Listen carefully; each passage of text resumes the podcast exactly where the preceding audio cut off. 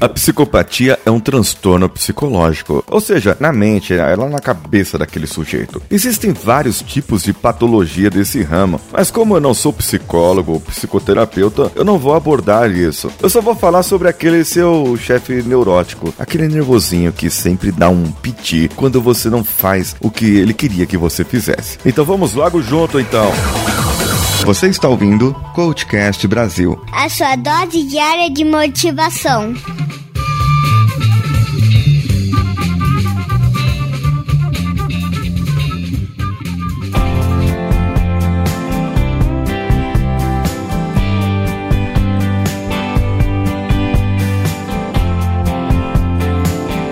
Nós gostamos de estar no controle da situação. E quando a situação sai do nosso controle, nós reagimos com o que nós temos na mão ou na cabeça. Lembram do programa da segunda passada que eu disse que nem toda reação é boa? Pois é, o chefe neurótico, o psicopata, ele sempre reage de maneira inesperada, porque ele perde facilmente o controle. O controle da situação, o controle da emoção. É como se ele tivesse sem sexo por 5 meses e aí chega na hora H e o cara brocha. Imagina a cabeça do sujeito, como que ele vai ficar nervoso. E então ele chega no outro dia no trabalho e tá daquele jeito. Cara, ele tá muito nervoso. Ele já chega transtornado da vida, mas é porque aconteceu algo e o camarada não soube separar as 3 entidades que cercam a sua vida: família, empresa e a própria pessoa. Você tem um problema pessoal, esse problema é pessoal, não é da sua empresa e também não é da sua família. E se você tem um problema na sua família, esse problema não é da sua empresa e ele pode influenciar o seu pessoal, mas não é o seu problema pessoal, do seu ser. Você precisa separar isso. E na sua empresa, você tem milhões de problemas. E esses problemas, eles não podem influenciar a tratativa com que você tem com a sua família e com você próprio. Isso é experimentar as coisas. É aquela velha história que eu sempre falo, que as coisas ruins podem acontecer e a sua interpretação, o seu sofrimento, isso sim é opcional. Isso é ruim porque você pode acabar prejudicando inocentes, seus filhos, a sua esposa, os seus subordinados e outras pessoas que não têm nada a ver com o assunto. Vocês podem reparar que esses tipos de pessoas, eles, além de não ter um bom relacionamento, eles podem apresentar um bom desempenho em algumas coisas na sua função, mas em outras não.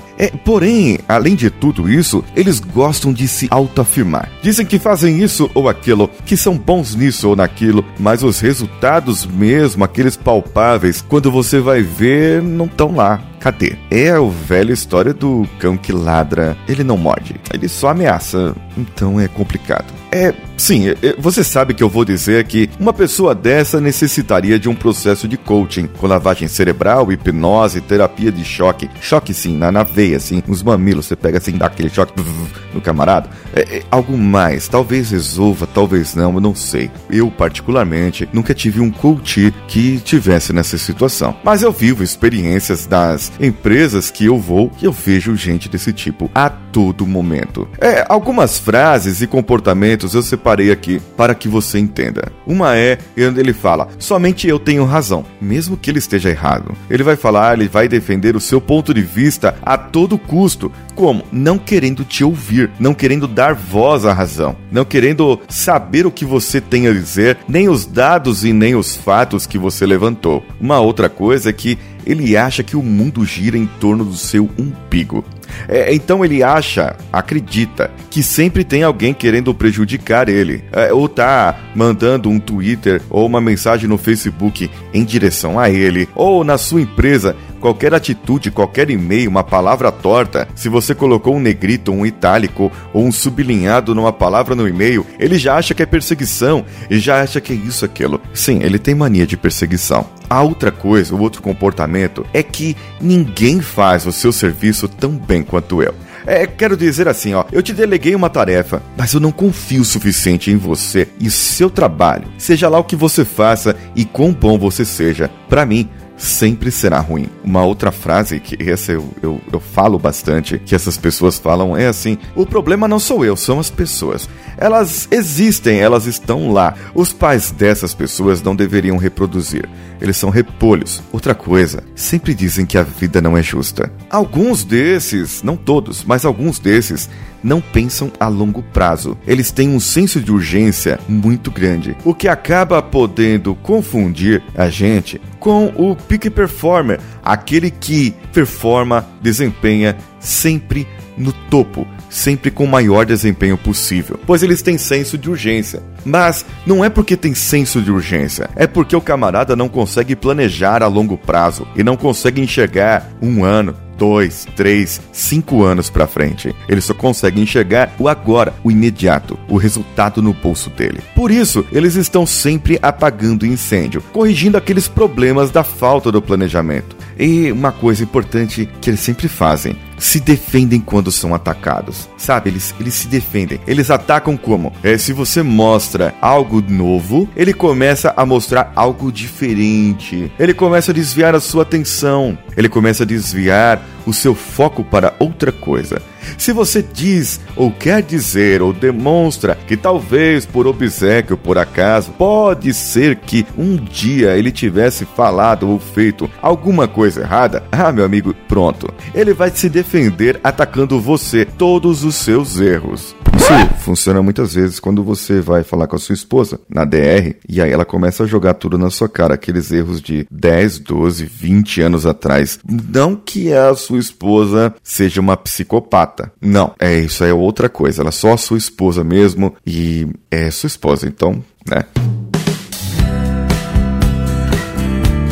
Então, outra coisa, quando eles não têm argumentos, eles começam a xingar e ofender, moralmente mesmo, sabe? Eu perdi meus dados, perdi meus argumentos e agora eu vou começar a te xingar. Quem já ouviu a galera do Hall lá na sala de justiça, é bem isso. Eles perdem, lá nos últimos 30 segundos, eles perdem os argumentos e um começa a ofender o outro moralmente, então, ou a mãe de todo mundo, né? Isso pode acontecer. Não que eles sejam psicopatas, mas é um bom exemplo de como o psicopata se comporta. Galera do Hall, um abraço pra vocês. Outra coisa, eles podem dar piti, sabe? Piti, que dá briguinha, sapateia, esperneia, esmurra o chão, chora. Se você não fizer exatamente, detalhadamente como o seu chefe quer, ou ele pensa que quer, ou nem sabe se quer, ou se tem, ele não sabe, eu também não sei, porque às vezes eu não entendo isso. Se você identificou alguém nessas características, talvez a maioria, talvez teria mais coisas, parabéns, você conhece um neurótico, você conhece ou já trabalhou com um psicopata. Mas que ele não seja esse cara que quando você acorda de manhã você enxerga ele no espelho. Mas aí vai uma outra característica: ele não reconhece o próprio erro. Ele vai achar que sempre está tudo bem consigo e que realmente as outras pessoas que têm um problema. Eu já vi chefe dizer que a apresentação de um liderado na empresa estava uma droga. Tava tudo errado, tudo ruim. E o camarada tava apresentando, eu lembro desse casal apresentando. É um casal, mas eles trabalhavam em par, não que eram casados um com o outro. Eles estavam apresentando, só que eles não tinham chego nem do terceiro slide. Não tinha nem começado a mostrar os resultados, eles estavam mostrando o que eles iam falar. E aí, o camarada mandou eles fechar tudo, porque tava ruim. Encerrou a reunião, humilhou eles na frente de todo mundo. Pois é, na outra semana eu vou começar a trabalhar quais as soluções, mas calma lá. Teve um caso que eu já contei lá atrás, de uma menina de um setor que eu trabalhava, que a mãe dela estava com câncer. E a mãe dela foi tirar um tumor maligno numa sexta-feira, foi uma cirurgia de emergência. E a situação era bem crítica porque a mãe dela precisava passar por essa cirurgia. Se ela não passasse pela cirurgia, ela poderia morrer mais cedo. E se ela passasse pela cirurgia, ela também poderia morrer na cirurgia. Sabe, aquelas coisas críticas assim que fazem você repensar na sua vida e tudo mais. E sabe o que aconteceu? Essa menina foi demitida. A mãe dela se salvou com vida, mas ela não se salvou. Ela foi demitida na segunda-feira quando chegou na empresa, porque ela faltou na sexta-feira, no dia da cirurgia da mãe com câncer. Veja a psicopatia de um chefe que não se coloca no lugar. E é outra característica: ele não tem empatia com as outras pessoas.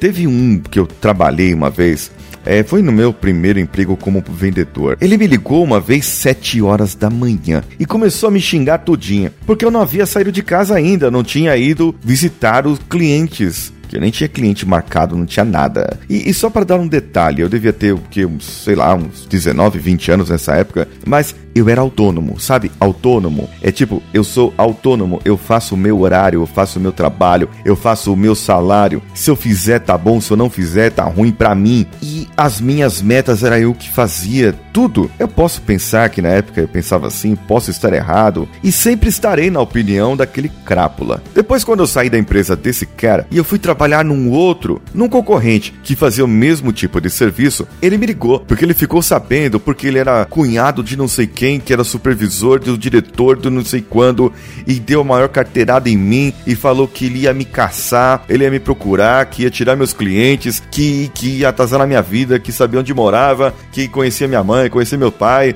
sabe? E começou a ameaçar, um monte de ameaças. E eu depois comecei a descobrir. Ele ainda me chamou de prostituto porque eu tinha me vendido por um salário maior, e me ameaçou porque falando que o novo concorrente lá onde eu fui, o camarada não pagava as comissões direito. Sei lá, cada um tem a sua opinião, a sua forma de enxergar a vida, mas eu não acho que não há nada de mal num rapaz de 20 anos de idade querer ganhar um pouco mais do seu salário, mas ele achava, porque ele queria mais, ia pra ele, né? Eu já tive vários colegas de trabalhos, líderes, chefes, e teve situações que são verdadeiras humilhações. Além dessas que eu já falei, um camarada que fica em pé ao seu lado na mesa, esperando você resolver uma situação que não está resolvida e não será resolvida por você. Você depende de um camarada que está lá na Zona Sul, lá no Cafundó do Judas do Parelheiros de São Paulo, num dia de chuva, e esse camarada precisa se teletransportar para uma outra região de São Paulo, fugindo do alagamento, fugindo de todas as coisas, num horário de pico, para milagrosamente resolver a sua situação. Sendo que não dava. Ou tem aquele chefe que te liga às 3 horas da manhã. 3 horas da manhã. Porque deu um problema na empresa. E aí ligaram pra ele pra avisar do problema e ele te ligou. Já que acordaram ele, eu vou acordar mais alguém. Essa é a ideia do cara. Aí você pergunta, dá pra resolver agora? Não, não dá. É só pra você saber. Então, por que você me ligou? Cáspita. Por que você me acordou às 3 horas da manhã, sendo que o fornecedor também está dormindo? E eu estava dormindo, agora eu não vou conseguir mais dormir. Desgranhento, sabe? Agora, volta a dormir que eu não vou conseguir. Ou tem aquele que fala na frente de todo mundo.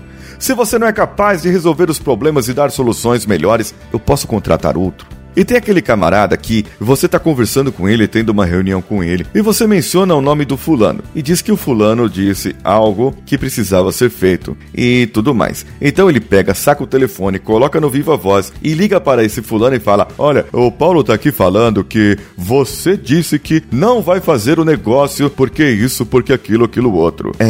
Cara, é complicado.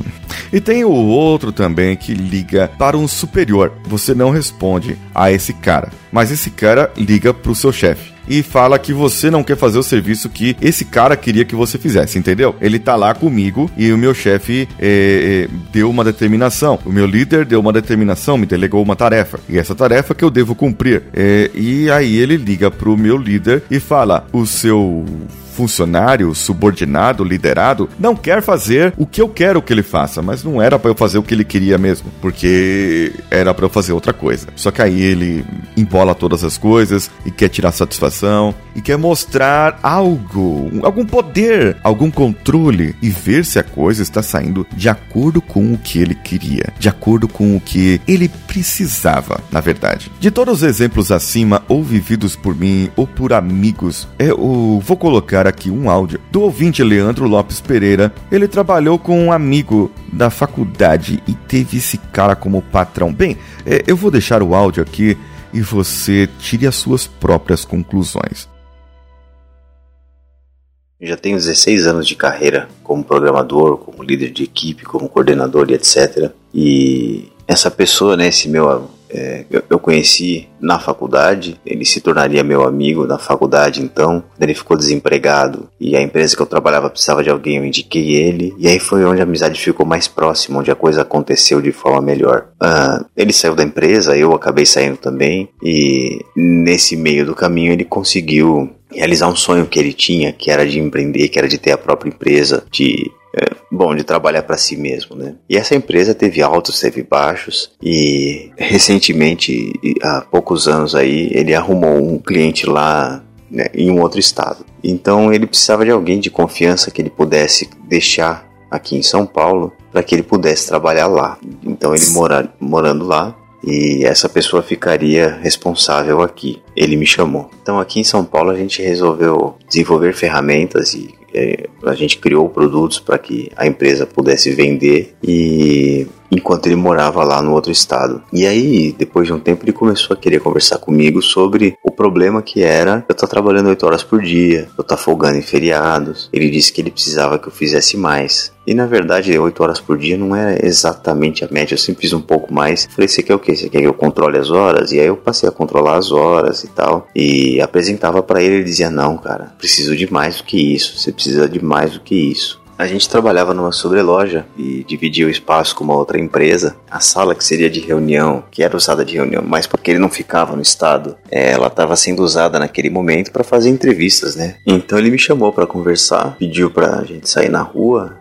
Era uma rua calma, e a gente em larga, inclusive, então a gente ficou ali do lado do carro dele conversando sobre o que estava acontecendo na empresa, sobre os sistemas que a gente estava desenvolvendo. E aí ele voltou nessa história, ele insistindo que o que eu estava fazendo não era o suficiente, que a planilha de horários que eu mandei não tinha um dia inteiro, e ele insistiu que 8 horas não era um dia inteiro, e aí eu comecei a perceber que ele queria muito mesmo que eu ficasse varando noites lá. E aí ele falou inclusive de comprar um colchão, de deixar na empresa para que eu trabalhasse, de comprar roupas, de que de alguma forma ele pudesse me deixar um pouco mais confortável. E aí eu falei, olha, eu acho que eu não posso entregar o que você está pedindo. Eu sou casado e mesmo que eu não fosse, eu não tenho essa pretensão. Eu falei, a gente te entregou um produto aí em poucos meses, você tem como ir pro mercado com ele, e não é isso. Então, nessa hora que ele ouviu esse não, eu nem pude continuar por muito tempo. Ele começou a gritar, ele começou a dizer que eu era moleque, e ele atirou o cigarro que ele tava no chão, ele abriu a porta do carro e ele deu uma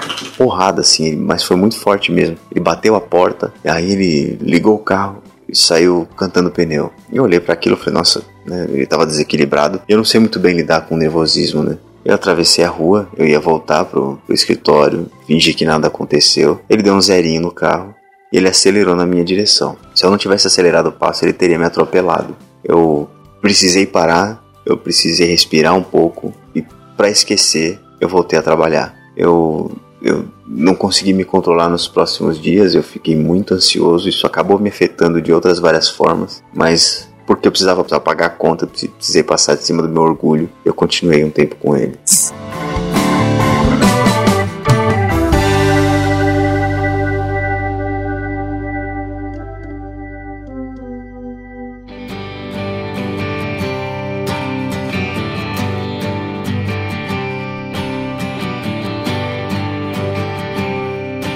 Olha isso, gente. O camarada quase foi atropelado. Seria uma forma de mandar a pessoa embora sem precisar pagar a indenização? Precisava disso? Isso é falta de controle. Será que essas pessoas são mimadas? Será que tem algo mais? Qual a incapacidade mental das pessoas raciocinarem logicamente nas consequências, nos atos deles? E quais são as consequências na vida das outras pessoas? Será que é falta de desafio, de controle que nos fazem desmotivar? Ou é falta de vergonha na cara que o camarada perde a cabeça disso aí? É muito complicado, realmente. Na semana que vem eu vou trazer mais alguns exemplos e mais alguns áudios para que você possa entender sobre o que exatamente eu estou falando.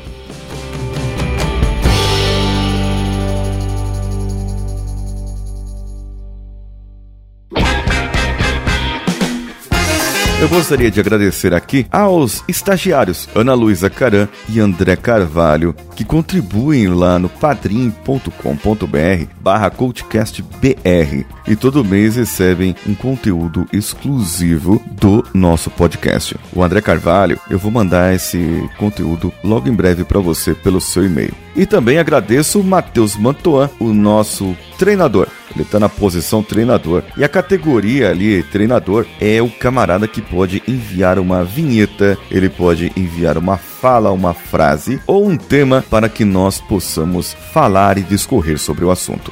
Os níveis acima, de estagiário e outros níveis, você também pode falar uma vinheta ou uma entrada ou um tema que você gostaria de ver discutido, de ver que eu falasse ou saber a minha opinião aqui no CoachCast. Você pode mandar o seu comentário lá no site coachcast.com.br no link desse episódio e também por e-mail para o contato@coachcast.com.br. Você também pode mandar os seus achismos, áudios e tudo mais lá no meu telefone, no meu WhatsApp, no mais 55, se você estiver fora do Brasil, 11 944 50 cast, 11 944 50 2278. Você também pode entrar em contato conosco, compartilhar as nossas postagens via redes sociais, lá no facebook.com e facebook.com/groups. Procure pelo CoachCast BR, ou no Twitter ou no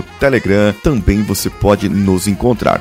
O Twitter é o CoachCastBR e no Telegram nós temos o grupo telegram.me/CoachCast. Você também pode me achar lá no Snapchat, no meu Instagram e Twitter pessoal. Procure pelo @decanhota. Também é esse lá no Telegram. Eu sou Paulinho Siqueira, um abraço a todos e vamos juntos!